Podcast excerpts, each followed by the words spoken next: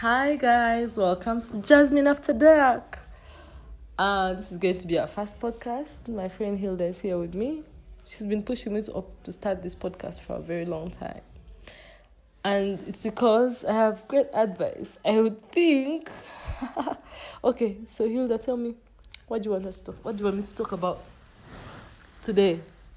Let's do a Q&A. You can ask me questions and I can answer. Wait, is this, Like a, is this a video thing? No, it's an audio. Because it's a, Hmm. it's a Q&A. How do you get a man to give you money and spoil you? That is what I want to know. Because I'm tired. Okay, so I'm not only talking to you, but I'm talking all the other, but to all the other girls. For a man to spend on you, you have to act spoiled. You understand? Because no man is going to give you anything that he's not obliged mm. to give you. He's only going to give you what he is required to give you. Mm.